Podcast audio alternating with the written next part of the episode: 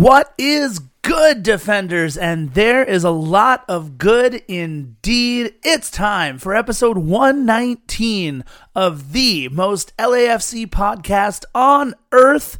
Listen to in 73 countries worldwide. It's time for Defenders of the Bank. And yes, that's the voice of your friendly neighborhood scarf, J.R. Liebert, recording here in world famous Philomonster Studios, right next to my partner in pod. And I'm pretty sure the reason why we only got one game of press passes at the bank instead of two, Christian Philly Philemon, everybody. Woohoo! I'm cracking this open because I'm not upset or depressed or stressed. I'm cracking it open because it was a fantastic day. What a fun day, Scarf. We were fortunate enough to have some media passes for today's match. Never been more excited to get back into the bank, brother. Six and a half months since you were allowed, you and I were allowed in the stadium. It was the Philadelphia Union game. Yeah. It's the third game we've covered from the vantage point of being media. We weren't in the press box, although we got to enjoy life up in the sunset. God, I miss our Founders Club. God, I miss our friends. God, I miss the stadium. But I certainly don't miss extending that LAFC losing streak, brother. We're winners today. Oh man, Philly, you know what I miss more than anything? I, we'll talk about this about being at the bank today, which again, huge thank you to Aubrey and Seth and everybody over there at LAFC PR. And, I jokingly say that Philly was my reason that we only got one game because from what I understand, a lot of the other outlets have been only given one pass per match. And we were given two, obviously, with both Philly and the Scarf, talking about ourselves in third person here, attending the match. I would much rather, and I said this to Larry when we were talking with Larry Freedman, president of LAFC. You know, I told him, I said, I'd much rather do one game with my partner in pod by my side than for Philly to get a game and for me to get a game. And we Yeah. both experienced the eeriness that was Bank of California Stadium without fans. But you know what I miss more than anything? And we got a little taste of that led by Julio out in the parking lot across the street. I miss the 3252. All due respect to everything that Al has done for match day presentation. And it was pretty cool to be there and to see the ribbons, the way that he has been doing everything on the electric reels out there, to see the scarves up, to see the Falcon flight. Good on you, Ken. That was really cool. Yeah, that was dope. They they pre-taped. I don't know if you guys got to see this, but they pre-taped a Falcon flight with I'm assuming Ollie. They didn't actually say who, I don't think. Um, but they pre-taped the Falcon flight and uh, Ollie grabbing the Vancouver lure, a- and it was really cool. I thought that part where it was a 360 camera went all the way around with the Vancouver lure in the talons there of Ollie. That was really cool. But man, Philly, we sat there at six o'clock. So we're talking 90 minutes from first kick. We sat there at six o'clock, and you know what we realized, Philly? Birds. Birds live in the roof of Bank of California Stadium.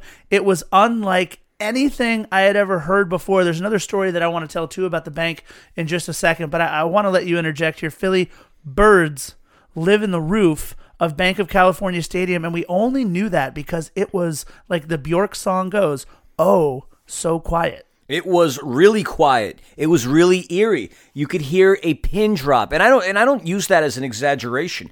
They didn't have the press boxes aren't open uh, for the media, so they have everybody scattered around up in the Sunset Club, all in the suites.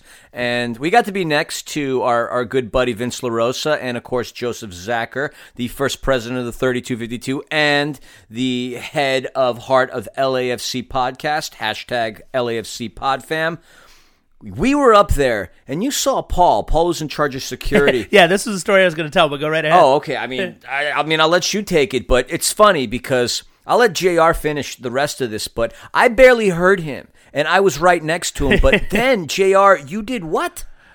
Yeah. So here's the crazy thing. We were up, and look, first of all, we, we didn't have it rough, right? For the first time in our LAFC fandom, we got to watch a match from the Sunset Suites. That was pretty cool. Suite number eight of the Sunset Club, Sunset Deck, just a couple of suites over from the bar up there. If ever you guys have ever been to the, it's not a pool, guys, it's a water fixture. That's what I was told when they escorted me out in 2018 when I was in the pool.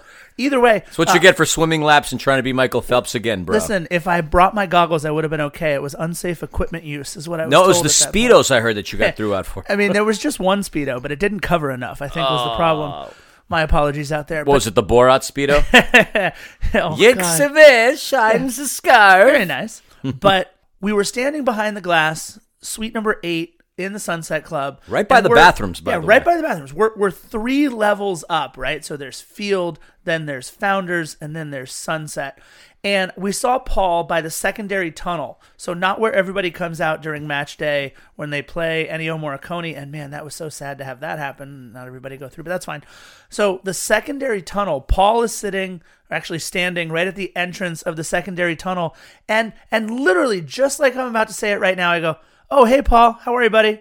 And and just like that, from three levels up, Paul turns, looks up, and goes, "Oh, hey man, how are you?" And I go, "Well, you and I are having a conversation three levels away from each other, and we're talking normally. We are talking normally." So, by the way, props on the acoustics of Bank of California Stadium. They clearly work. But it was surreal to be able to have a conversation with Paul, the head of security of LAFC, three rows up. I'm telling you, Philly, the video that you and I took, it was just so quiet, so still, so almost serene, but it, it felt, according to Vancouver, it's going to feel more like the eye of a hurricane in just a little bit because that was unbelievable, the performance that we had today. But it, it was, uh, look, look, we, we saw Max, we saw Rogo, we saw Alex Sale and Pat, and, and people that, Yuli was there, people that we hadn't seen in quite a while. And obviously, we had a good conversation with our buddy Larry, uh, a couple different conversations. I mean, Wrestling came up, of course, because it Wrestling always came does. up. Rest in peace, Animal of Legion of Doom. By the way,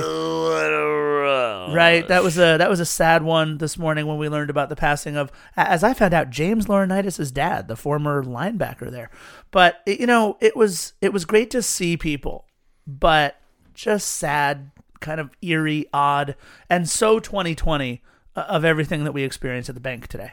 Yeah, without a doubt. I mean, we've we could go on and on and about this, and I, I really do, but we should probably at least let the millions And millions. know what to expect on Defenders of the Bank, and we're going to give you the usual as we always do because we like to remain consistent. We're going to give you this day in LAFC history. We're going to give you the match recap, but before that, we're going to give you news and notes, then we're going to give you the match recap. we're hopefully going to fill in the void of the wait What? moment of the pod, and this is nice because we actually get to do this in the same room. Anytime we're on Zoom or Skype, it's usually off. and we've planned the wait what moment. So t- we have one, guys. We decided on one. We've agreed on one. Whether or not we remember it, only time will tell. Ah, maybe we should just start the pods with wait whats. No, no, or no, if no, we we- lose, like I said, maybe the wait whys. Oh, right. Any- but anyway, so let's get into it because there's a lot of fun stuff to talk about. Nobody wants to hear you and I rant and rave about you know what we've got to do. Uh, I mean, although it's fun telling the story and just reimagining it, but let's get into what the defenders listeners want to hear. So, Professor La Bufanda, take it away with this day in LAFC history, brother. Yeah, this day in LAFC history, we are now recording. It is 12:15 a.m. on Thursday, September 24th, and the nice part is I didn't have anything for September 23rd, so this win we're going to bury the lead a little bit there. Hopefully, you're not getting any breaking LAFC news from this podcast, by the way. We won, and we'll talk more about that in just a little bit. But this win will go down as the first event I have on September 23rd. Let's talk about September 24th, 2018. Walker Zimmerman named to the 2018 MLS Week 30 Team of the Week. So that was pretty cool in 2018. And on September 24th, 2019, FIFA 20 was released with Carlos Vela with an 83 overall rating and still no Bank of California Stadium. So that's FIFA 19 and FIFA 20, both without Bank of California Stadium. We'll see what happens in FIFA 21. The next day, September 25th, this was 2019 LAFC defeating Houston at the bank 3 1 en route to clinching our first supporters shield. It was a Carlos Vela penalty in the 23rd, Diego Rossi in the 70th, and Edward Atuesta in the 82nd. And in that match, Carlos Vela becoming the first player with 30 goals and 15 assists in a season are you kidding me? He would go on to notch four more points, 49 overall. Absolutely unbelievable season, of course, last year for Carlitos.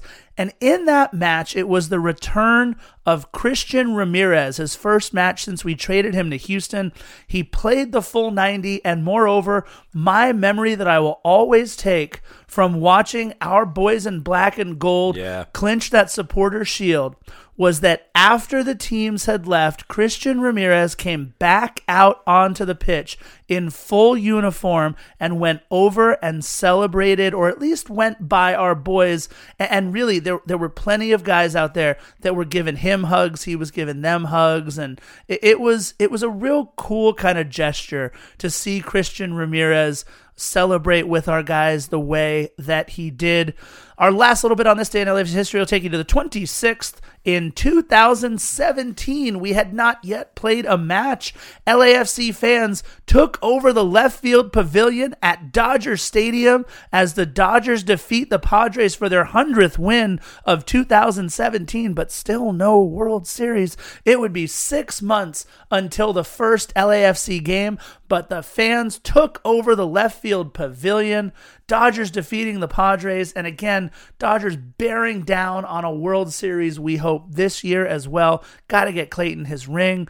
That is this day in LAFC history. Philly, let's talk about some news and notes. And there was a big piece of news today. And that's unfortunately, I guess, fortunately, I don't know. I can't feel bad for him. We, we talked about this on a couple of podcasts ago, Philly. Danilo Silva literally left it all out there on the pitch and announced his retirement today before the match. Yep. Defenders, Danilo Silva announced his retirement today. We saw it via social media and can't say that it was a surprise. Scarf and I had talked about it during the last several pods where when he came out of the last match injured, we were like, this is probably going to be the last that we would see of Danilo Silva. Of course, he appeared on the injury lists and the injury reports. And then slowly but surely, a couple matches later, here we are in retirement. Now, in the three years he was in LA, Danilo saw action in 21 regular season matches, 12 starts, logged in about 1,043 minutes. He would tally his only goal for LAFC during that 3 to 2 postseason loss against really salty Lake on November the 1st, 2018. Christian Ramirez scored in that game as well. You were referring to him earlier. I thought I'd give that out. But yeah, Silva began his professional career in this league in 2005, actually playing at five matches with Bob Bradley for the New Jersey Metro Stars. I'll never call anything from there New York. But yeah, he- announced his retirement. Guy had a good run, man. 16 year professional career. Definitely won some silverware when he was at Dynamo Kiev, a team that you definitely see in the Champions League. Again, 21 matches with us, 12 starts. Uh, his in, his career with us was plagued by injuries and back injuries, which, dude, back injuries are so awful, man. I remember when I injured my back, it was hard just to get in and out of a car to go see the chiropractor. I can't even imagine the type of back injuries he must have had. But we want to thank you for your time, Danilo. Lots of luck. All the best to you and yours on your next adventures in the game of life. You'll always be black and gold to us, my man. Respect. Yeah, Danilo Silva, one of the defenders of the bank for our first couple of seasons. So you guys know we've got a lot of love for Danilo Silva on this podcast. Again, thank you for your time in black and gold. Another player who we haven't seen nearly enough of in black and gold, but you can find a jersey of his in the closet of one Christian Philly Philemon. Yeah. LAFC announced today that goalkeeper Philip Ejimadu has been loaned to San Diego Loyal. Wait a minute, that's where we sent Alejandro Guido. What's going on down there in San Diego? Of the USL Championship League through the end of the 2020 season, LAFC, of course, retains the right to recall Philip from loan during the MLS regular season, subject to MLS roster compliance guidelines. Look, he's been on our roster now for two seasons, has yet to play minutes for the black and gold. He was loaned out to Tucson FC last season, where he went five, five, and five. Nice and easy to remember his match record. And his save was voted save of the year by FC Tucson. Philly, it was almost 100 episodes since we were lucky enough to have Philip Ejimadu on the podcast. I believe that was our first player that we ever interviewed. I'll have to go back and look. It was either Javi It or. Philip. It was most it was definitely. absolutely Philip. We the first time that we were at the Performance Center, we were able to interview Philip. That's the first time where we really got to meet Paul, and now Paul's yelling at us from three rows below. In fact, he didn't even have to yell. Either way, Philly, I know he is a huge, huge favorite here of the podcast. And look, the kid is still super young. He's got all the talent in the world, and we wish him all the best at FC Tucson. Without a doubt. Look, I, I, he's got to be happy to be going to San Diego. I'd rather go to San Diego than Tucson. It's funny, uh, Scarf, we quote Family Guy like crazy. I don't know if you remember this, but the, the episode where Peter gets a promotion and he gets to travel all over the world for work, and all of a sudden he comes back sophisticated, and the rest of the family's really pissed off at him, but they hatch a plan to send him to the dumbest place in the world just to basically rehabilitate him back to normal Peter Griffin. And if you recall, they sent him to Tucson.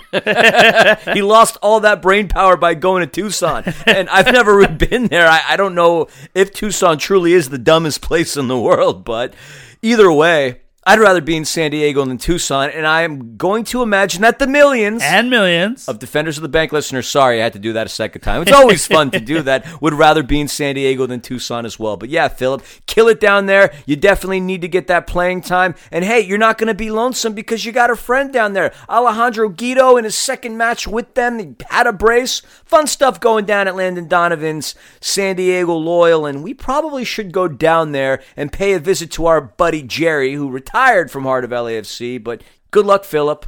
Yeah.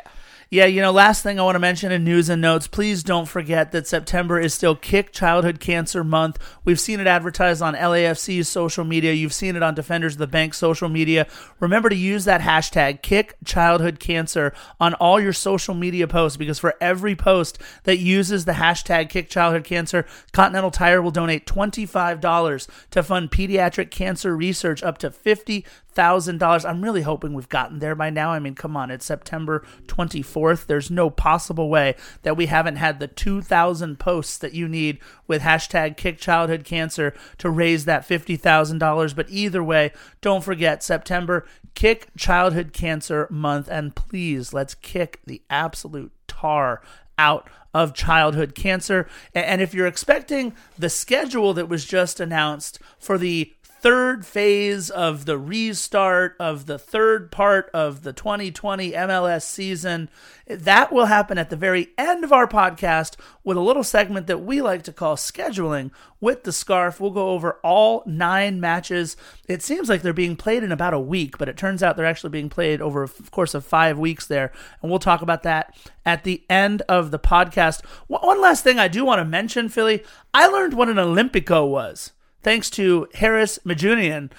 And Olympico, for those of you that didn't know, because I didn't know up until I saw this highlight a couple days ago, that's what it's called when you score off of a corner kick. I had no idea that it actually had the name an Olympico, and I found out, I did my research, this unique type of goal was named after Argentine striker Cesario. I actually said that Italian like, I think. It's more probably Cesario, but Cesario Onzari, whose corner kick spun directly into the goal for the reigning Olympic champion Argentina in a 1924 friendly against Uruguay, and we would hear a lot from Uruguayans in this match. It's time, Philly, for the recap of. Eh, look, LAFC put it on their Twitter, and the Rams responded.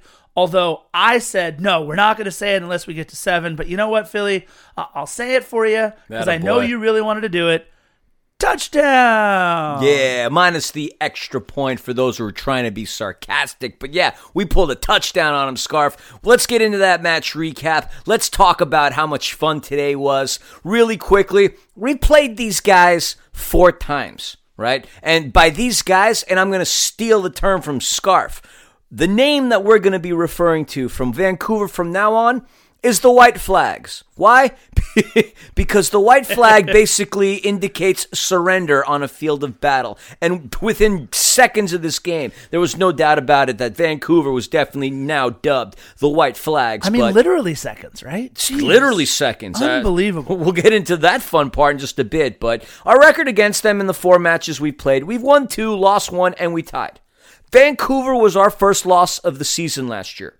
We called that episode, and it was episode 18. That literally was 100 episodes ago, Oh my Scarf. God. It was called BS at BC Place, which is the name of their stadium. That was a match that featured several of our younger players. And the last match of Shaft Brewer's career with us. Sad. We lost that match 1 0 on a goal from Vancouver's former DP Korean international Inbeom Hwang, who is no longer with the White Flags. More on that later.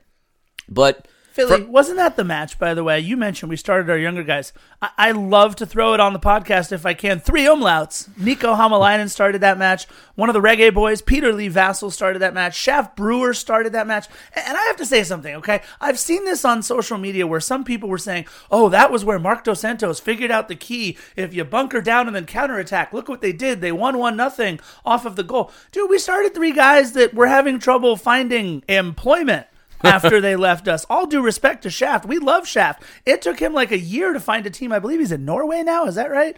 And then we got Peter Lee, who's kind of struggling to find a squad right now. And, Nico Hamalainen, he's at least he's playing again somewhere. But I mean, did he did he find the blueprint, or did we just start a roster that was? Eh, kind of waving the white flag ourselves in that match. I don't know, but Philly, you're absolutely right. We've played these guys four times. We've beat them twice. We've tied them once, and we lost to them that one one nothing match. You know, the funny thing is, too, the reason that lineup changed is because we had consecutive matches all within the span of a short period of time. Yep. and funny thing is, in this 2020 season, that's going to be the case for the rest of the time. we've. As you're going to learn on scheduling with the scarf, these matches are going to come at you rapid fire. And these podcasts, too, are going to come at you rapid fire. pew, pew, but pew. more on that later with scheduling with the scarf. That's right. For how awful Vancouver have been, Scarf, they've actually been ahead of us on the table. They prior to this result, they were sitting in fifth place with 15 points, sporting a 5-7 and nothing record. These guys don't tie. They either win or they lose. We're also But it's with like 15 our Mets. Yeah, it's oh god, except uh no, actually no, this is pretty much how it is. There's there's fewer wins than there are losses. So Right. this is exactly what the Mets are Right. like. But we're also at 15 points, but we're rocking a 4-5 and 3 record. I want to laugh because after another shutout, we finally get dethroned of being the team with the most goals in the league scarf. We're, again, prior to this match, we were behind the Sounders. And I call them that because it's hard to call them the Flounders, especially with what they've done to us. Oh hell, that's just me being sarcastic. I I can't be me. They're the flounders, uh, and and that's just how it is. But you know they're in first place. Why? Because they've scored 26 goals. Uh, they've only allowed 10. We have scored 25 goals, a lot more now, but that's good for second in the league. And again, I find it so funny. A couple shutouts, we still score so many, but we've conceded 27. No wonder we are where we are. And bless the heart of those those those Smurfquakes. They've allowed 33 goals, a lot more after today as well. And therefore, they're protecting us, Scarf, from being number one in that category. Thank you so much, Matias Almeyda, and thank you to all of those in Smurf Village. You guys truly are number one in that category, brothers. Now, Yeah, Philly, uh, if I could interject for just a Always. moment, if you don't mind, sir. smooth segues. Last year, when we played them for the second time, we hung six on them for the first time. And I had to make that amendment when we were doing our notes today. I said, wow, we hung six on them the last time we played them, as if it was apparently something special that you do just to Vancouver. Well, guess what? It, it seems to be a little bit of a trend here. We'll talk about that in the end. But last time, look, we hung six on them. And I, I look, we were doing some research and and we found this out obviously last year. It's no secret because you know even Bob Bradley talks about it. Bob Bradley's son-in-law, hmm, hmm, hmm, Andy Rose, plays for Vancouver, and Philly and I are convinced that Andy Rose, a couple of years ago, must have had like you guys all know like the kids table at Thanksgiving or like you have to sit all the way at the end next to that weird uncle that has the comb over and wears pants that are like four sizes too tight for him. I am convinced that that's where they sat Andy Rose 2 years ago. Andy Rose is married to Bob Bradley's daughter Ryan. And I'm convinced they must have put him either at the kids' table or in the garage out away from everybody else. Something must have happened. Because for the last two seasons, Andy Rose has done nothing but give Bob a little bit of an extra bit of loving in these games here. Last match, when we played them and beat them 6 to 1, Part of that six was an own goal by Andy Rose. Now, this is a thing for Andy Rose. Coming into this match, he was the only player in Vancouver Whitecaps history with two own goals, one of them against us. Philly, there's no way, there's no way that Andy Rose would score another own goal against LAFC and his father in law, Bob Bradley. Would he? I, I, I don't know, but we're we're going to talk about that in a little bit. He, he he's definitely going to move up from the kitty table scarf, and and th- come Thanksgiving time, he's actually going to probably have turkey as opposed to eating Play-Doh, because that's what I did when I was younger, sitting at the kitty table. I ate Play-Doh. That explains quite a bit. Yeah, you know, Philly. look, let's let's talk real quick about the run of form for Vancouver, and Which- then we'll get right into the lineup. which yeah. which oddly enough hasn't been that bad. Yeah, look, it's been a little bit of an up and down for them since the end of the COVID Cup. Look, the end of the COVID Cup, they were riding high on the Hasal Wall, who went, what, three matches without giving up a goal, was absolutely incredible. But they were eliminated on a scoreless draw off PKs in the COVID Cup, and then they didn't score again for their next three matches either. So they went four full matches, Philly, without even scoring a goal. But since that run, they've won three of four coming into this match, and you mentioned it, tied with us in the table, not anymore, but tied with us in the table at 15 points. So they looked pretty solid coming into this. Look, we're not going to rehash LAFC's run of form coming into this. Lots of stuff that hasn't gone nearly as well, but we did talk about this last time on the podcast. Edward Atuesta gives you hope. Edward Atuesta gives you so many things in that midfield.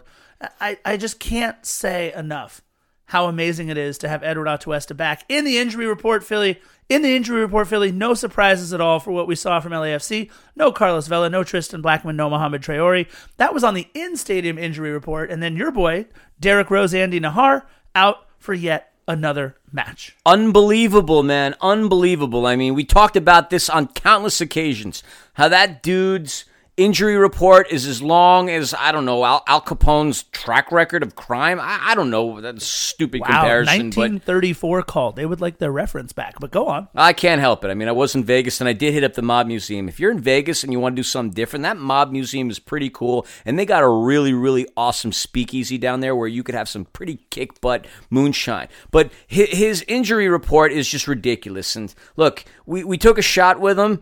We probably are going to continue to take a couple shots with him. It didn't cost us much to get him, but man, he's he's built out of paper.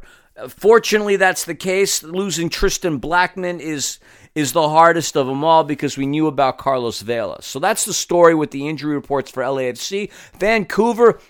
Here's the thing that gutted me. We knew about Maxime Crepeau. He, he fractured his left thumb. He had surgery on it back in back in July. Uh, the, the shocking one was Russell Teibert. This dude leads the team, leads Vancouver in minutes played. Him not being out there, midfielder, that's a big loss to them. Scarf alluded to him earlier. The person that we wanted to see more Yes. than anything was the wall, Thomas Hasal. That kid made a name for himself. Vancouver had an extremely exciting match against the pesky Pine Trees of Portland, and we were pulling for them. Not only because we had Marc Dos Santos at the helm there, but this kid Hasal had save after save after save. It was beyond exciting. They took that game in a penalty kicks. Unfortunately, that wasn't favor of the of the white flags, but not having Hasal there sucks. And now you've got the third stringer, the third stringer who played like a third stringer, probably more like a fourth stringer. They should have brought in Charlie Lyon. Well, and know, by the way, I bring that up because Yes. we did do an interview with him, Scarf. Yes. While right after the COVID Cup, which we are going to release hopefully soon. That's a really cool interview, and you get to hear his story. He, for those of you who don't know, he was our third string goalkeeper back season one. He only saw action against Borussia Dortmund. You're going to learn a lot about him and his interesting position of being a pool keeper in the COVID Cup. But Scarf, man, Yes, sir. no Thomas Hasal. That was a bummer. That that was the bummer. That was the guy who I was looking forward to seeing play. Look, it, it's really cool to think back 2018 when we saw Vancouver play that we got to watch Alfonso Davies play for Vancouver at Bank of California Stadium. That's pretty cool to me, and I think this kid Hasal could be the future. You mentioned he's the future of Canadian goalkeeping, and my question was, well, who's the present of Canadian goalkeeping? I have no idea, but those two guys Alfonso Davies and Thomas Hasal, they could be lining up for Team Canada in the World Cup in 2022. That could That's be fun to wishful watch. thinking, Scarf. Let's uh let's get into the starting lineups. I'll take Vancouver, Philly. You can take LAFC for Vancouver. You mentioned it. The second string keeper turned third string keeper. Bryan Meredith starts on the back line for Vancouver, and he would have a rough night. They had Jacob Nerwinski, they had Veselinovic, they had Derek Don Cornelius, and Gutierrez on the back line, Bikel, Baldisimo, and Bear, the killer bees in the midfield. And I call them that because their midfield killed them today. that was pretty terrible. And they had Milinkovic, Dajome, that's probably my new favorite last name in all of Major League Soccer because he's Dajome. Why not? And Lucas Cavallini starting on the front line. Philly, I was blown away. Now, I usually do the prep for the visiting roster. And if you heard one more sleep just, I don't know, last night or so, maybe this morning when you were prepping to watch the game, you heard me talk a whole ton about Ali Adnan and Freddie Montero, how they were probably the two most important players on that roster. And I'm looking at the starting lineup, Philly, and I don't see Ali Adnan or Freddie Montero. And the first thing I thought of was, was there a plane crash? Did they did they not like they didn't take a plane anywhere? So where are these guys? Oh, they're in the 18. What is Marc Dos Santos? Look, we came up with the name the White Flags for a reason. It seemed like Marc Dos Santos was waving the white flag early, not starting by far, by far his two best players, Ali Adnan and Freddie Montero.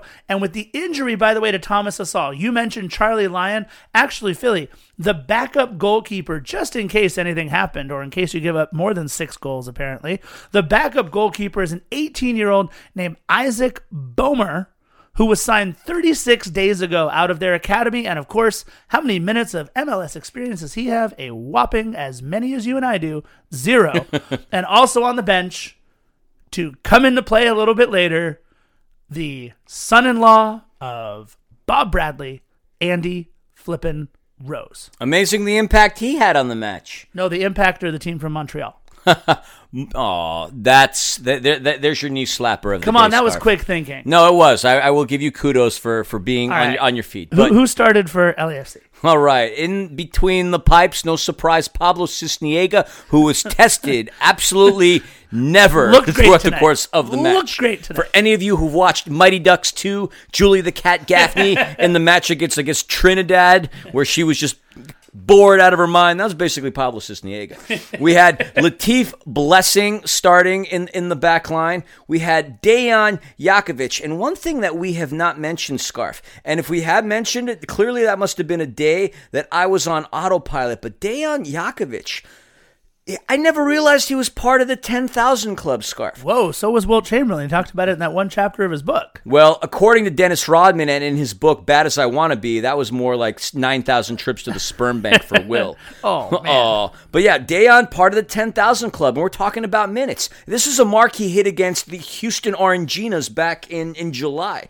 In fact, he is only one of three LAFC players to have that mark. Jordan Harvey is the clear runaway with that, with Bradley Wright Phillips behind him. But Dejan, he's had some burn 28 matches, 23 starts. He might have had an impact on today's game. But yeah, I just want to give a quick shout out to him, Eddie Segura, and Chiqui Palacios. Love those guys. Jose Cifuentes, who continues to just impress oh. me. I loved how so many people tried to body up against him and take the ball, and it was like, nope, like running into a brick wall. More on that later. Sifu is the man. Edward Atuesta, the newbie in the lineup, which I would say gave everybody that bit of, oh, in their lives. It was so exciting and refreshing to see him back. Clearly one of our MVPs, obviously along with Diego Rossi. And kudos, he was wearing the captain's armband, Edward Atuesta. Mark-Anthony Kaye, Diego Rossi, Bradley Wright Phillips, who I will say had one hell of a night. And of course, Brian Rodriguez, who he too had a hell of a night. But that's the starting lineup Yeah. for your black and gold. Philly, I, I would like to mention one thing. I, I've I'm a huge Latif Blessing fan, and I've said this over and over again. I think if I if I had to pick a favorite, right? If I had to pick a guy who I would watch over and over again, I think Latif would be my favorite, right? But after today's match, I think there's a 1A and a 1B with Jose Cifuentes. Jose Cifuentes is just awesome out there, how strong he is on and off the ball. We'll talk about this over the course of the match recap today. And something that was kind of neat, by the way, Philly, let's mention real quick the in the 18, we had both Tony Leone and Christian Torres. So the Academy kids getting into the 18 will bury the lead here. They didn't make it into the match, but we had a very only in 2020 substitution that we'll talk about later on too.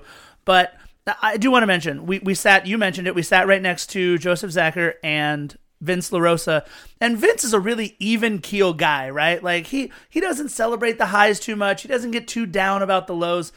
His reaction when we all found out that Edward Atuesta would be starting, he was wearing a mask and you could still see the smile come completely out of his face. I mean, it was just so cool to see Edward Atuesta in the starting lineup. And Philly, it would not take long for LAFC to put the pressure on Vancouver in the very first minute. LAFC forces a corner, and Raito, who doesn't score any goals, so he must not be any good. Raito with a perfect corner kick to Eddie Segura off the header, and Meredith has to make an early save, literally less than a minute into the match, and another perfect corner just one minute later, oh, he all he does is uh, pass the ball for assists. He's not any good. That garbage designated player, Brian Rodriguez, assist number seven. By the way, he's just one off of the MLS lead, and if you counted assists on own goals, which we'll talk Oh, about man, later, shattered he would be leading. It's unbelievable. Brian Rodriguez, which I actually wrote in my notes as Brain Rodriguez, so I don't know what that tells you about how I was doing on note taking, but Philly. That man you just mentioned, part of the 10,000 club, found that header on the back line. And look, that's a play we've run with success with Mark-Anthony Kaye this season. That's a play we've run with success with Walker Zimmerman in the past. I was so happy to see Dejan coming up into the box, but it's that perfect corner kick by Brian Rodriguez. And two minutes in, Philly, one nothing. It's stupid, and and the way we even got there is through great passing. So the corner happened. Cheeky Palacios fed Diego Rossi. Diego Rossi got a corner awarded to him, and that's what created the corner kick for Raito. Who's that dude's clinical when he's there doing those corner kicks. And Dejan's header, dude, it was it, it was amazing. And in a minute, the timing we called it two minutes, but literally it was like a minute and thirty eight seconds into the match. All of a sudden, we've done something that we haven't really done consistently all season, and that score the first goal. We've said it before. They need to strike hard, strike fast, no mercy. They Cobra Kai'd the crap out of the White Flags today. And it was almost impossible keeping up with all the note taking. but seconds after that brilliant Dejan header, we had a little bit of a scare. We had Cavallini who nearly puts one past Pablo Sisniega. He didn't get enough mustard on it. So that avoided a draw real quick, which, you know, you think about that play right? I go back to that play a lot, especially as I was co- taking the notes and thinking about what we are going to talk about. If Cavallini managed to score, and if Vancouver were to have tied that match really quickly, would we have had the offensive output that we had today? No. And there was no save. I mean, again, Pablo had no shots on goal, but that right there, seconds after we celebrated, it could have been ugly for us to go one-one into the uh, into the next minute. Yeah, I don't know how Cavallini missed that ball. It was an absolutely perfect delivery that just seemed to go under his outstretched leg. It really should have been 1 1. But, you know, you're right. What we've seen with Vancouver is they were content to bunker. But if you listen to One More Sleep, I mentioned that we would have to score first. And if we did, I predicted 4 1. I predicted four goals for LAFC. I didn't think I'd be off by a little bit. You mentioned the passing, Philly, and how that offensive output really came from passing. Well, in the fifth minute, it was Brian Rodriguez to Mark-Anthony Kaye to Diego Rossi, and Meredith played it out for a short corner. And we took the short corner from Brian Rodriguez, was played to Rossi. He plays it back into the box. His ball deflected into the center of the box. And Philly, I did not know that Bradley Wright Phillips knew karate. Oh, when we were talking about strike hard, strike fast, no mercy, Cobra Kai, dude, it was a roundhouse kick. Roundhouse off of that Rossi deflection, and he puts one past Brian Meredith. You're going to hear us say that several times throughout the course of this podcast. And just like that, he ties our assistant head coach, Ante Razov, with 114 career goals. That's good, tied for sixth place in this league. But that goal, that goal had to be, it's got to be a goal of the week candidate, if not a goal of the year candidate. Yeah. Dude's amazing. Uh, having him on the roster is is is unbelievable. Obviously, you know when we get fans in the stadium, I hope we keep Bradley Wright Phillips for a little while because if we ever see Ian Wright walking through Founders Club scarf, you may accost him. Oh, I will. And I'll tell him this. Like, it's going to be something he probably doesn't expect because I'm sure he's had a ton of knuckleheads, such as myself, going up to him and telling him how much he's a legend. But I don't even want to say that to him. I just want to shake his hand and go, You did well with uh, with Bradley. Uh, thank you for producing such a great Aw, song. no love for Sean? Well, look, it, I mean, we ha- we don't have Sean on the team. I'm only giving love because BWP is on our club. If Yeah. he stayed his career at the New Jersey Energy Drinks, I wouldn't say anything other than, "Hey, Ian Wright, you're a legend." And by the way, yeah, your kids are okay. Yeah, Philly. Uh, look, we talk about Bradley Wright Phillips, and I mention it all the time. That old man YMCA game, that wasn't this. This was No. something special. No. This was karate. I don't know what happened. And, and Philly, let's let's travel to the 12th minute if you don't mind. We had Latif who got taken down in the box a little bit before this, but you know what? I, I just want to go into the 12th minute if you don't mind, because I wrote here 12 minutes in, and Philly and I are having trouble keeping up Diego Rossi's shot. Which, by the way, looked like a mirror image almost of Yeah. the play that happened before, deflects right into the middle of the box, and I coined a term, and maybe I didn't coin the term, but I think I did. I don't even care. I'm calling what Bradley Wright Phillips did not a bicycle kick, but a unicycle. Here's why. there was one foot still on the ground when he made contact with that ball. That's that was the old man game version of a bicycle kick, I think, right? That's one of those where Bradley Wright Phillips gives up his body and does a full bicycle for that. We may have to stretch your Bradley Wright Phillips off for a little bit and we may see a little bit more of Adrian Perez or Christian Torres. I don't know. But it was a unicycle. He had one foot on the ground. He still bicycled it. And all of a sudden, Ante Razov is now in seventh place all time as Bradley Wright Phillips alone in sixth place, 115 matches. And you mentioned, Philly, how it was kind of poetic that Ante Razov would be there. And I, I would love for you to talk about why you thought that was such a cool thing that he saw not only the record tied, but also the record broken. I mean, he'd been MIA for a little while because his wife Erin gave birth to their daughter. Congratulations once again. So, of course, he was tending to that and his child and his lovely wife Erin. And then I don't know. He I don't know if he said anything or if Bradley Wright Phillips was just waiting for Ante to come back. Maybe Ante, maybe BWP was was just waiting for him. I I, don't know, but he ends up. You said it. I mean, a, a unicycle kick, sure. That da, da, da, da, goal. It was it was amazing, man, and. I you you got to tip your hat off to that. I think you might have like tore your groin just watching that move. At 35 years old, to have the agility that he has. You know, I talk about poor Danilo Silva. Poor Danilo Silva, plagued by injuries. The guy retires at 33. Dude, what about Javi Perez? Retired Javi at like Perez, 24. Oh God, he had more. He had too many, too many ACL injuries. But then when you see a guy like Bradley Wright Phillips do his thing, and dare I say, a guy like Zlatan at 38, you know, get a get a couple goals for AC Milan. There's some people out there that genetically are just freaks, and and Bradley Wright Phillips to do what he's doing, those types of acrobatic kicks, you know, giving poor Scarf a pulling, making Scarf pull his groin, just sitting down watching him. Unbelievable. And just like that, dude, four shots, three on goal, three goals. We didn't get three shots on goal all last game. And we've gotten that all within 11 minutes. And every time we turn our heads, another goal, like, holy. I don't know, whatever. It's just they were coming at every single angle. You and I were having an unbelievable tough time. Number one, not cheering because you know we can't Because necessarily we're cheer. professionals, we're media. yeah, yeah. We only support this club and love it with the bottom of our hearts. That was hard. I, I jumped up actually after the first You did, goal. you and did. uh, when I realized I made a mistake, as nobody else jumped up, I'm like, oh, I need to sit down really, really, really quickly. but yeah, man, what, what, what, what an offensive output within 11 minutes. If you blinked or if you came late to the match, you basically missed half the scoring. Yeah, Philly, I want to say something about about the 14th minute, I want to let Andy Rose take a quick little sigh of relief, a little breathing break, because Vancouver scored an own goal, but it wasn't by Andy Rose. Yet. Yet. Yet. So 14 minutes, and, and we all thought, by the way, from our vantage point, which was as far as possible away from where this goal was scored, by the way, we all thought that Bradley Wright Phillips in just 14 minutes of time had a hat trick. We, we thought it was, I mean, unbelievable play. Turns out he celebrated like he had a hat trick, but this one put into the back of net by Veselinovic. So congratulations to Veselinovic. He's got a goal at Bank of California Thank Stadium. you, Ranko. And it was off of a pass from Brian Rodriguez, where if Veselinovic doesn't put this in, it is a sure goal for BWP. But Bradley Wright Phillips does not get credit for a goal. Neither does Brian Rodriguez get credit for an assist. And that's something that I want everybody to think about here. So far, we're 14 minutes into the match, and Brian Rodriguez should have two assists theoretically, Bradley Wright Phillips should have three goals. But, you know, all he does is not score goals, so it doesn't matter what Brian Rodriguez does.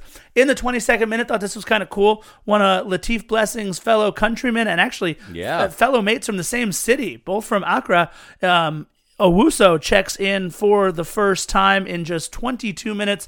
They decide that the Killer Bees, and I mentioned this in the starting lineup, they had to break up the Killer Bees. Theo Bair out of there from the same town as Latif Blessing is Owusu. So in the 22nd minute, in the 24th minute, I think I was being a little nitpicky here as we're up 3 nothing. I said I would love to try and see Brian Rodriguez get that one on target. It was a pass from Edward Atuesta, and I felt like Brian Rodriguez was a little too unselfish. And I'm going to mention that now one of two times here on the podcast. He looked to cross it rather than to shoot. And sometimes I would just like him to be a little bit more Damian Lillard than John Stockton, if, if you guys understand the reference. Stockton would pass it 11 times before he took a shot, but every now and then he took that three to keep you honest. I, I think we need Brian Rodriguez to take that three a little bit more to keep him honest. It was a yellow for Vancouver on a late challenge on Mark-Anthony Kaye. Michael Baldisimo with the yellow. And in the 28th minute, Philly, really exciting times, Pablo Sisniega touched the ball.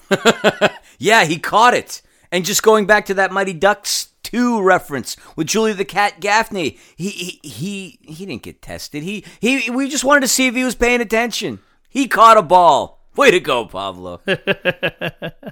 Yeah, he didn't have much to do today. In the 32nd minute, if you guys could go back and watch this, Latif was way out of position, right? He got burned, had to come all the way back. Dejan Jakovic, by the way, a heck of a play to keep that defender in front of him. But then Latif does some sort of like spider walking or something Magic. to keep up with the ball. I don't understand how he did Ac- it. Acro acrobatics. Uh, it just yeah, un- unbelievable. We're up what four nothing at this point, right? The own goal puts us up four nothing, and we thought, all right, we're gonna take our foot off the gas pedal. no, no, no, no, no, no, no, no. In the 33rd minute. By the way, Philly, let's let's back up. The fastest four goals in Major League Soccer history, from time of kickoff to when the fourth goal was scored, scored, scored, scold. You For all of scolded that- the ball. Yeah, scolded the ball. Uh, for all of you that are keeping track out there, LAFC breaks another record, fastest four goals in a match in MLS history. Well, in the 33rd minute, a beautiful give and go from Diego Rossi to Mark-Anthony Kaye back to Diego Rossi, number 11 for the Golden Boot leader on the season, and the record that we just broke, fastest four goals in a match in MLS history. We now broke the record for fastest five goals in a match. And I turned to Philly and I said, Philly, can we get 10?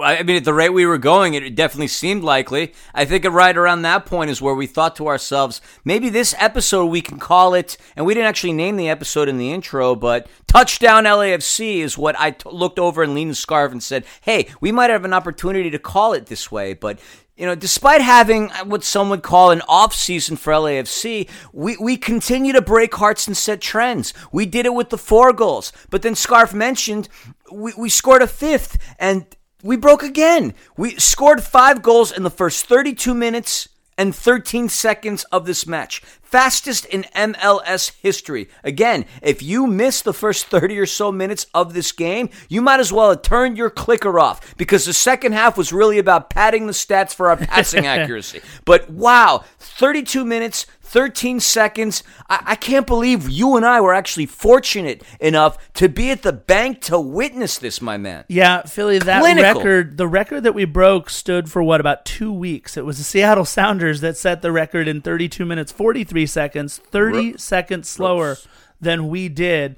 Now, only just two weeks or so ago. F I F fifth for all of you Dave Chappelle fans out there. LAFC almost gives back another, by the way, on the counter in the 34th minute. This is the second time that we have done this off of our five goals. So I guess if you only do it two times out of five goals, you still have three there that you can work with. LAFC really needing to focus off the opposing kickoff, the deflection before it makes it to Pablo Sisniega. So still, again, up until this point, and and look, Pablo was not tested at all, but Pablo also looked great. There weren't any plays where he was really that badly out of position. I felt like everything was going well. 35th minute, it really did seem Philly like every ball was bouncing LAFC's way. Seafood tracks down a ball on the wing because he, well, this is the first time that we mentioned it, absolutely refused to be bodied off of that ball in the 35th minute. Yeah. Please watch the way that Sifu makes these runs. He is looking to get shoulder to shoulder with his man so that he can body him off the ball. It was incredible. Sifu tracks down the ball on the wing, makes the cross to Diego Rossi, and it deflected off a defender, but right back to Rossi, who just kind of fanned on the shot. It would have been a, a beautiful play had he been able to get to it. It really could have been six for LAFC that early on. 38th minute, we had a little nutmeg by Brian Rodriguez, but an easy save by Brian Meredith. And 39th minute, Mark-Anthony Kaye, we mentioned it, was playing better and better and better in this match with with an absolute dime to Edward Atuesta, whose pass ahead to Brian is played out for yet another corner. Absolutely. 42nd minute, Raito with a great takeaway in the box, but just can't find the angle to shoot. Makes the pass across the box, and it's cleared. Again, love to see him pepper that in there, man. Love that would have been a, a really nice feeling. And we had Bradley Wright Phillips breaking a record. We had Diego Rossi furthering his case for being the golden boot leader. Raito could have had, you know, a couple more assists. I really wanted to see him score. I really felt like this could have been it. He's been linked. We've he's been linked with this whole Torino thing and I never, and I don't want to sound bad about this, but I don't trust anything that comes out of the Italian media or a lot of European media for that matter because there's really no checks and balances like there is here in the States. The only reason I even gave this any type of look is because Taylor Twellman talked about it. He tweeted about it uh, a couple of days ago. And I thought, you know, here's a guy who really does his homework. If Taylor's talking about it, this could be it. And I was very curious coming into this match whether or not we would see Raito, because typically when players are about to make those transfers and shifts to other teams, they don't play in the lineup. They sit this one out. But Rodriguez was there. And from what I'm hearing, this deal, I don't, I don't, I don't think is going to happen. So I, I don't have it confirmed, nor am I the type of guy who's going to tell you that it's confirmed or, or break any kind of news. Neither is Scarf, but doesn't look by the looks of it. It doesn't seem by the looks of things that Raito is going anywhere. Anyway, 43rd minute, LAFC and Mark-Anthony Kaye in particular, they were playing more physical tonight, which is interesting because we would expect that more out of Vancouver based on the way they were playing, but it was clean. Brian into the box for Bradley Wright Phillips. That could have been another dope situation, but it deflected. 44th minute, Vancouver has seven back right now, bunkering like crazy, and that's the odd thing. You figure you're down five nothing, you're gonna keep seven people in, in in the back now. They're, I mean, they're totally waving the white flag. Minute of extra time, now called the extra mile extra time, by the way. Shout out to our, our good friend and president of LAFC, Larry Freedman, for making that deal happen. And halftime whistle blows. Once again, fastest five goals in MLS history. And let me give you the stats before I transition this over to Scarf. And this is a fun one. LAFC 10 shots to their four. LAFC six shots on target to their nothing. And like I said, last game we had two shots on target. Abysmal. Possession, rocked it 67% to their 33. Passing accuracy, we maintain 90% passing accuracy. 90. 90%. And if we go by 90. all the and if we go based on all the players, I mean their passing accuracy was great. Although I will say Vancouver in the 33% of the time they held on to the ball, 85% passing accuracy. Seven corners to their two for us. Five fouls them are our four. Offsides us one. Yellow cards them with one. Man, we absolutely rocked it. And I know some people out there listening to this are going to say something silly like, oh, well, they didn't play Freddie Montero. They had their C squad. They had their this. They had their that. We brought our A game. Who cares? Who cares? Tell me you weren't entertained. Scarf, were you entertained? I believe the line from Gladiator is, "Are you not entertained?" Right? Oh, I mean, yeah. Come on. Look, uh, you play the team in front of you, right? You play the hand you're dealt. LAFC played the hand that they were dealt. An incredible first half, five goals in just thirty. What is it? Thirty-two minutes, thirteen seconds. Right? Was that the record? Halftime comes about, and we get to see Bob Bradley's son in law, Andy Rose, and Godoy both check in. Not a lot, Philly. We were we were talking a little bit with Vince and with Joseph. Not a lot happening through the first 10, even 15 minutes of action. In fact, it was 11 minutes in when something you will only see in 2020. We looked, and Philly, I, I, I channel your Islanders fandom here on this one. I called it a line change. LAFC making four subs at once. And you mentioned, you're like, yeah, that's something you can only see in 2020. I forgot because, uh, you know, you have so many subs now because of all these rules. There are only three substitutions if everything was normal. But of course, nothing is normal because this is 2020. LAFC makes four subs all at once. Line change. Mohamed El Munir for Cheeky. Pancho Ginella for Mark-Anthony Kaye. Jordan Harvey for Dejan Jakovic. And the Moose.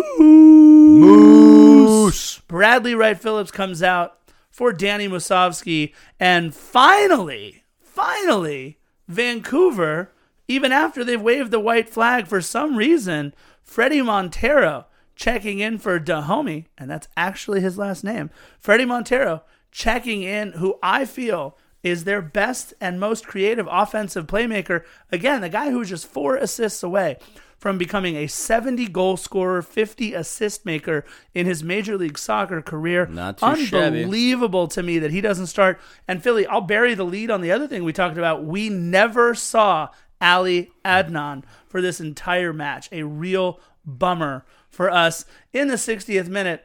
Look, it wasn't the best clear that Pablo Sisniega had ever had. One of the few times that he had to wake himself from his slumber out there to do something. but but really, in the 63rd minute, we could have seen a, a goal by Danny Musovski after a great ball in from Pancho. And, and just like that in the 64th minute, it's Musovski again. Look, you've said it time and time again, and I think you're you're on the Danny Musovski bandwagon a little bit more fervently than I am.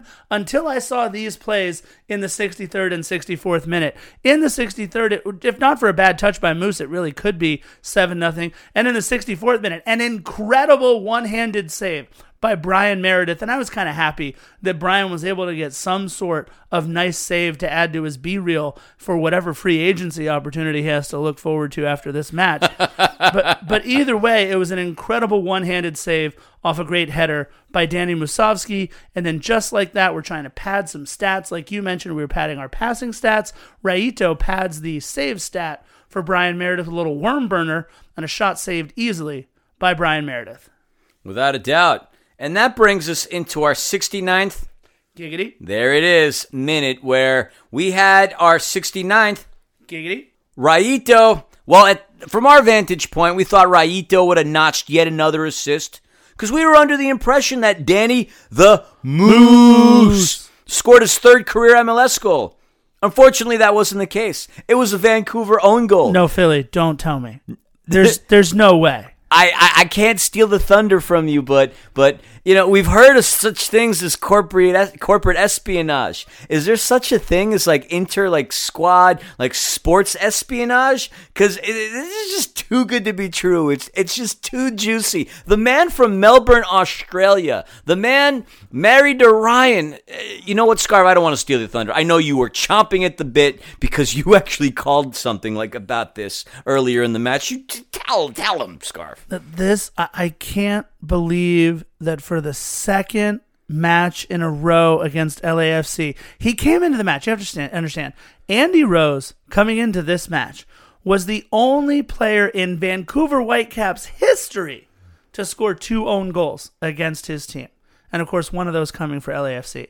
So I thought there's no way that Andy Rose is going to become the first Vancouver Whitecaps player to score three own goals against your team and and not not while his father-in-law is on the sidelines. Uh, look, you mentioned the word juicy before. I think that's what he's trying to think about that Thanksgiving turkey that he's trying to inch closer and closer to on the Bradley family table there. It's an own goal for Andy Rose. And I have to say, I felt bad for the guy.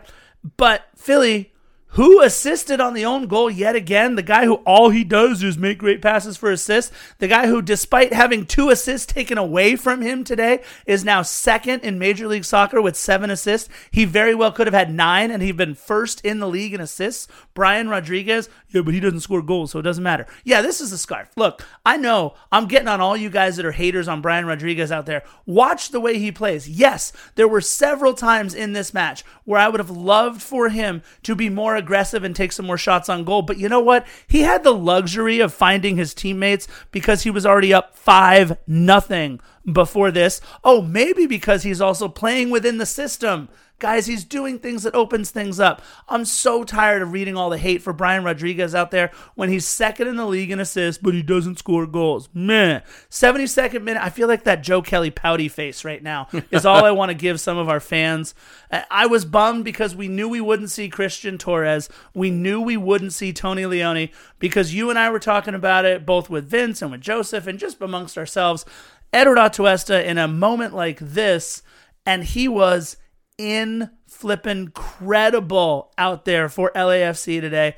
Edward Atuesta coming off the pitch for Bryce Duke, the 19 year old, in the 72nd minute. No doubt. Kudos to him. He had, I believe, the third most touches out of anybody on the LAFC lineup. We're talking about Edward Atuesta. And at this point, we don't need him to go the rest of the match. We need to protect him. But we can see that he can clearly go for three quarters of a match, nearly three quarters of a match. Now, Bryce Duke enters the game. Very exciting to see the young man. The young man is, uh, he has a flair for the dramatic, and it's interesting. Again, the same age as Brian Rodriguez. Anytime we watch Bryce Duke on the pitch, I don't really, and I didn't really recall seeing this. And if anybody out there can tell me otherwise, m- maybe, he doesn't make a lot of mistakes when he plays. In the short amount of time, he gets a couple touches. Yeah, a turnover here and there, but he doesn't make that many mistakes, Scarf and that's what makes him kind of fun. He he's not afraid to shoot from outside of the box. And I asked you, what would be more exciting? Seeing Brian Rodriguez score a goal or seeing Bryce Duke score a goal? You and I had different opinions on we, this. We did. You're on Team Bryce Duke, and look, I, I'll say it because everyone's listening, and they they love to hear me look bad for being on Team Rayito. I said it would mean the world to me to see Brian Rodriguez score his first MLS regular season goal, more so than Bryce Duke. That being said, I would lose my stuff if Bryce Duke Hell also yeah. got one. In the 76th minute, by the way, Philly, oh. Latif almost got one. A, a beautiful pass. Danny Musovski. Are you kidding me? A great pass to Spring Latif Blessing, who got all of the crossbar. Yup, he definitely connected with the woodwork. We were staring at goal number seven right in the face. The biggest goal margin defeat. Galaxy had the record eight to one. God, if we could have had eight to zero, it would have been us. We could have broken another heart and set another trend. But Latif hits it off the woodwork. Moose fed him quite nicely. You know, we're going to have 10 minutes go by. Again, a lot of what happened in the second half, I jokingly said this earlier. It was basically about LAFC padding their passing accuracy stats. But Moose had a shot outside of the box. You won't, you didn't hear us say this very often, but it was stopped by Bryan Meredith and Fredy Montero kicked a field goal towards the end of stoppage. And Yes, but Philly, there's one play I want to mention. I'm what's sorry. that? I don't even have a note for this. What, I- what's that? But we talked about it, and I lost my mind. And I hope it was shown on the broadcast, but it happened a little bit farther away from the play. In the 84th minute, if you can replay the match, and, and they show a camera just on Jose Cifuentes on this run to Oh, get yeah. to a All ball, Jose Cifuentes absolutely trucks Oh, yes. his man shoulder to shoulder by the way. Shout out to our friends over at shoulder to shoulder. Hey. absolutely trucks his man Jakob Nerwinski. I mean it was one of those plays where when cifuentes decided he was going to get to that ball three things were going to happen. Either number one he gets to the ball and is off to the races Number two, which happened, they both get there at the same time. He bodies them up shoulder to shoulder, and Nerwinski goes flying. Or number three, maybe Sifu's a little bit late, and we might see a yellow or even a red for an absolute disaster of a collision or a tackle. But this is why I'm telling you, he is getting there with Latif Blessing for me because what Latif does that's special is something totally different than what Cifuentes does that is special. Watch the 84th minute and watch what Sifu does on this 84th minute. But Philly, you mentioned it, not a whole lot to talk about. There was a play thwarted right at the end by Fredy Montero. So Pablo Sisniega, Philly, ends the game facing how many shots on target? Uh, goose egg, a big fat zero, zip zilch nada, zero, no shots on target, nada. They had seven shots total, but none of them on target. Yeah, Philly, look, this was not an inspiring offensive performance that LAFC had to gather and organize their back line to thwart. I felt, and look, I'm so glad we gave them this nickname they really waved the white flag from the minute they took the pitch at Bank of California Stadium. Maybe it was Marc Dos Santos doing a solid for his former friends over in black and gold. I don't know. Maybe Ali Adnan didn't want to play today. Maybe the lineup that they were using, they thought, all right, this might work out. As a Vancouver Whitecaps fan, I would be so frustrated and so disenchanted with the effort that I saw today, despite a team that came in in seventh in the table, a team that came in with playoff aspirations. I believe it was the Vancouver Whitecaps Twitter that put it best at halftime. So Vancouver has a deal with A&W Root Beer. And by the way, A&W owns a bunch of they're kind of like Dairy Queens or Sonics, right? Up in Canada. They've got obviously they've got A&W Root Beer, but they do burgers, they do fries, they do all kinds of stuff. I've been to an A&W before decent food. There used to be one in Lawndale, actually, just off of Rosecrans. But they tweeted out because their tweets are sponsored by A&W too. Vancouver has this whole thing. They were down five nothing at half, and usually, like if it's LAFC, we'll tweet something like "work to do," right, or something that gives you a little bit of an optimistic approach. Vancouver Whitecaps Twitter at halftime said, "Well, looks like you're not getting any free fries from A&W today." They mailed it in that white flag that they started waving Philly. Yeah, and it's and this despite them being on a bit of a winning streak, but They've only really played Montreal and Toronto a couple of times. Had they won today, they were actually eyeing their first three match winning streak since September of 2017. September of 2017. I had barely had moved here from New York at that point. But having won three out of four, maybe they had that false bravado thinking, all right, we got this. LAFC just got whooped. They're a wounded animal. We should be able to put them away. Oh no. It took a minute and 38 seconds for us to strike, and then 32 minutes and 13 seconds to basically just to set another record. And unfortunately, Marc Dos Santos is the recipient of an LAFC butt whooping. It was an butt whooping in the, the greatest of senses. Not only did we set all those records in terms of times for goal, but this was our largest margin of victory in our club history, Scarf. We broke one record with the four. We broke another record with the five, and it's winning six nothing. We set another record, a franchise record. Beautiful, an absolutely beautiful Wednesday. And for the second time in our club's history, we hung six on Vancouver, and Andy Rose helped us to do it. It was pretty cool. I'm going to stop picking on Andy Rose because we know Bob and his family listen to the podcast, so we really appreciate you guys listening. Poor Andy Rose. Philly, let's go over the final stats real quick. I know you went through the shots on target and shots in general we were at 90%, I believe you said, at halftime passing accuracy. How do we end the match at? So I will tell you this. You think being up 5 nothing that Bob would take his foot off the gas? Nope, nope, that wasn't the case. We ended the first half with 10 shots with 6 on target. But we we it was just basically a little bit less than that. We ended the second half with with well one goal. I guess you could say your foot was off the pedal there, but nine shots, five on target. Overall, we had 19 shots with 11 on target. That's how you're going to get a bunch of goals by getting a bunch of shots on target. Fantastic play. The passing accuracy, it fell to 89%. No big deal. Possession stayed roughly the same, 65 35 again, despite having the ball for only 35% of the time, eh, Vancouver did have 82% passing accuracy. The tail of the tape 11 corners. 11 corners, and with Brian Rodriguez being the dangerous setup man that he is, scary. Fouls, we ended up taking the lead on this, and of course, we had the lead in terms of offsides. But if you go down through the statistics of the players, the pass, passing accuracy across the board obviously is going to be the case if we're at 89, but man, we had our the person who had the most touches in this match, Jose Cifuentes scarf and he had it nearly 92% passing accuracy. 108 touches, the most on the team, and he had 92% passing accuracy. And right behind him, if you can believe it, Latif Blessing. Actually, I can't say right behind it because it was the same amount of touches, 108, and he was just behind him with 91.5%. These boys passed the ball so well. And again, I joked about the second half being just padding that statistic. You know, this is more or less the LAFC of the old.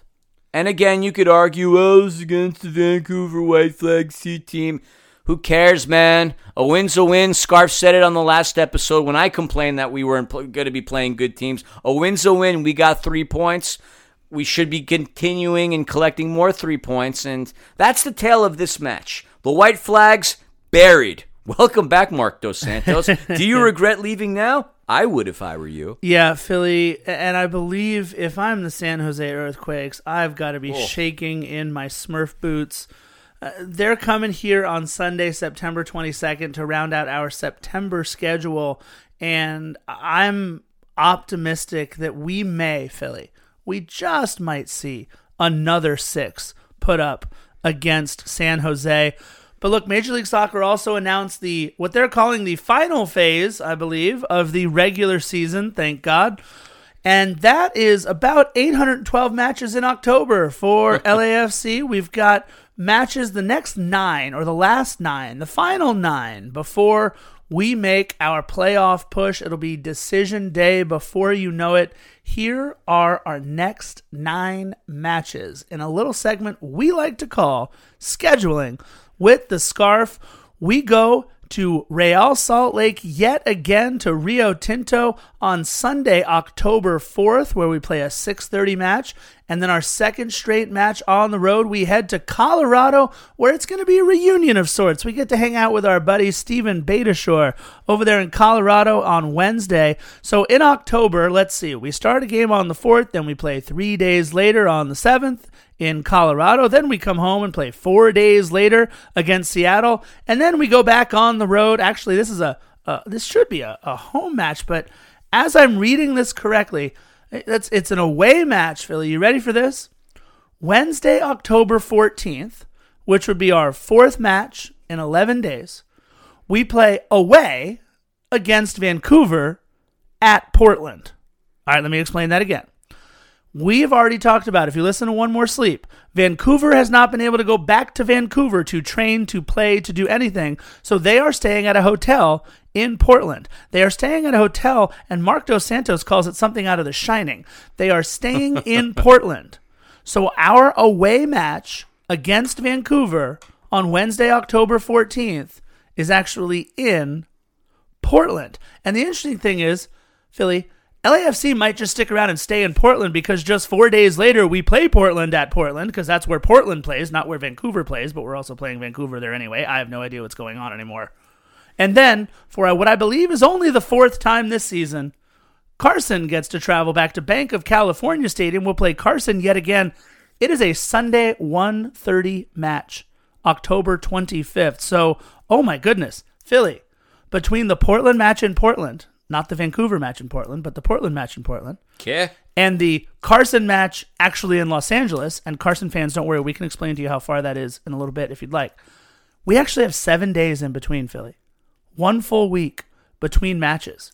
I don't want to alert anybody. I don't want to tell anybody because maybe the people at MLS's scheduling committee messed up and gave us seven days in between matches. But we play Portland away and then Carson at home. And then, of course, we're back to our old uh, three days before the next match kind of deal. We play Houston on the 28th, and then it gets to be November. Just four days later, we play San Jose away, and we end our season Sunday, November 8th at Bank of California Stadium against Portland. Philly, you mentioned a cool kind of a bit of history, by the way, in the Portland Seattle match today. Uh, I know we're not a Portland or Seattle podcast, but I thought that was kind of neat. Do you want to mention that cool little bit of history that you read to me off of Twitter today between the Portland Seattle match? It was the first time that you had two sets of brothers lining up on the pitch. We had two Roldans line up for the Seattle Sounders. Which That's pretty cool. Philly just found out that there were two Roldans after the last match. Yeah, I'm kind of embarrassed. I didn't realize there was another. But that wasn't the only set of brothers out there. We had two Charas. One cup. Oh, yeah, that was that was episodes ago. But yeah, two Roldans, two Charas. First time that's ever happened in Major League Soccer history. That's a pretty cool stat. It's funny that you mentioned, by the way, the whole Marc Dos Santos Vancouver Whitecaps shining situation. Yeah. Because they definitely saw a lot of red rum tonight. Sorry, that's my little joke of Oh, the evening. man. Red rum. All right, so I had the one earlier. You think he's going to be out there tossing a tennis ball against the wall? I don't think he is. I had my one earlier about the, the Montreal Impact being the team from Montreal. Red you have, Rum. You have the Red Rum one. Look, Philly, this it's been a celebration. It's been a fun podcast. And and look, yes, you guys might be able to tell it in our voices. It's it's a lot easier to do a podcast after you win six nothing. Let's not kid ourselves, right? It's a lot easier to feel good about yourself after you win six nothing. Uh, again, I- I'll say pump the brakes just a little bit because Fredy Montero coming in at halftime, no Ali Adnan. We're on the third keeper, and they probably should have gone to the 18 year old kid at some point. This isn't the best team, but you play the hand you're dealt. And what we needed to do today is take all three.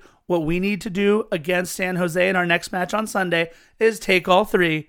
And then all of a sudden, you look at where we are in the table. This is the exciting thing, and how bunched up everything is. It is absolutely unbelievable what the table looks like right now because, uh, you know, everything in Major League Soccer is so impacted, especially in the West. Let's look at it. Seattle and Portland both sitting at 21 points, Sporting at 20, Dallas at 19, Colorado at 19, and LAFC just three points behind. That's one win, just three points behind in sixth on 18 points. Minnesota also on 18, Real Salt Lake on 17. So the gap opens up a little bit to 10 points from top to bottom. But Philly, it's one of those things where everyone is still so close together. But what I like about where we are on the table right now, first of all, in sixth, I'm not a big fan of that, but that's fine. But if you look, we now have a positive goal differential of plus four, and we are the only team in Major League Soccer to score more than 26 goals on the season. We are at 31 goals scored. Now, not super happy with our goals given up, but a game like today will really help. And Philly, I'm thinking we ride this wave. We take three more from San Jose. We get to play Vancouver again in Portland. We're taking more points. I'm just calling it right now. We're going to finish top of the table or right near the top of the table by the time this is all over. Why not? Why not? And we have a very good opportunity to pad our goals for statistic against San Jose. These poor schlubs have allowed 38 goals in this season. That's god awful with a minus 21 goal differential. Oh. Good for. Oh, I mean, they might be on the verge of some kind of a record. I'd have to look at that statistic. Can they get relegated? they might as well get reg- re- relegated. Put bring in the San Diego Loyal. Why the heck not? Let's see Philip Ejimadu finally get his Major League Soccer debut. Awful, but hey, we'll see what happens. They they have scored 17 goals, which even though it's low on our end, but believe it or not, it's actually not low in terms of Major League Soccer. You'd have to go over to the Eastern Conference. I would venture to say that the Western Conference is definitely better because if you look at the Eastern Conference, the statistics are a lot lower, but. I, I, I rant and I digress. We have to get this win. We have to get another three points. And for whatever reason Matias Almeyda motivates these guys to, to score more goals than us, I'd be quite shocked. I would be quite shocked. But hey, man, forget that. That's down the road. We're enjoying today. It's been a fantastic day. It's 1.30 in the morning on Thursday, and we're still rocking and rolling like we did during the course of the match. It's been a damn good day, Scarf. Damn good day. Being at the bank, seeing those, seeing Pat, seeing seeing Larry, seeing seeing Max, seeing Rogo. Oh, damn, it was fun today, dude. Uh, the only thing it missed was some Julius Peppers at the end, my friend, with all of our good friends meeting us over at Free Play after the match. Look, I am excited about where this season is headed. I- I'm, I mean, Bradley Wright Phillips is just awesome. This was such a fun match, and Brian Rodriguez still didn't score a goal. And that's all I have to say about that. And you guys know how we like to end our episodes. The next one is 120 for Defenders of the Bank. And we will say, as always, bye. bye.